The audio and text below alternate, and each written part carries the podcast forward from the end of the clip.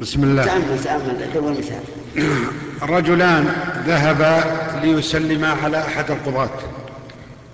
فلما دخل عليه وجد عنده رجل رجلا يطا- رجلا يطالب فهو يطالب أو يدعي عند الشيخ أن له أرضا يريد أن يأخذ لها صكا فعندما دخل هذا الرجلان وهو يعرفهم والقاضي يعرفهم ويعرف أنهم ما لهم علاقة في الموضوع وأنهم جايين فقط للسلام على القاضي فقال هؤلاء يشهدون.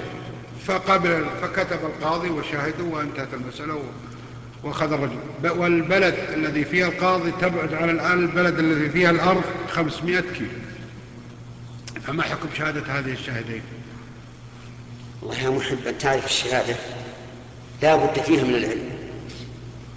إلا من شهد بالحق وهم يعلمون لا بد يعلم الشاهد. حتى من شهد بالحق لا بد يعلم.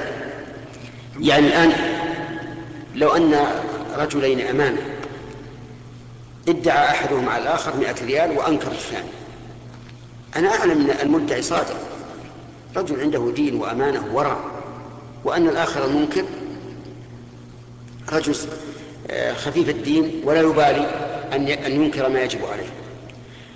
الآن أنا أعرف أن ال- المدعي مصيب أليس كذلك؟ هل لي أن أشهد؟ أنا أعرف أن الحق مع مع مع, مع زيد آه، مع المدعي لأنه رجل ورع ودين ولا يمكن يدعي ما ليس له لكن هل لي أن أن أشهد بهذا الحق الذي أعتقده حقا وأنا لا أعلم؟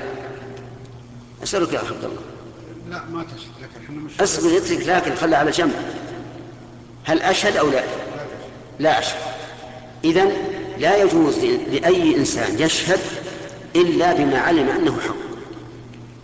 حتى لو علم حتى نعم. حتى لو علم أن هذا حق بمقتضى حال المدعي لا يجوز أن يشهد. إلا إذا علم القضية بنفسه. أفهمت؟ طيب. المشكلة أن القاضي يعني هو سهل المسألة.